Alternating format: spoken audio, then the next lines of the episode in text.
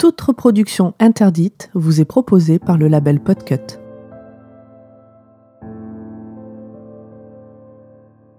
Vous parlez de ma vasectomie Pourquoi? Comment? Ce podcast n'a pas pour vocation d'être une source exhaustive d'informations sur la vasectomie, mais bien de rester un témoignage sur le déroulement et ressenti d'un patient en particulier, en m'accompagnant dans mon parcours depuis la décision jusqu'à sa conclusion quelques mois plus tard. J'ai trouvé peu de témoignages lors de mes recherches, et encore moins en audio.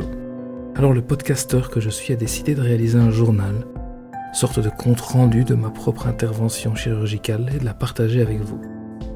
L'idée est évidemment de rendre cette procédure moins effrayante et impressionnante pour toute personne qui serait en pleine hésitation –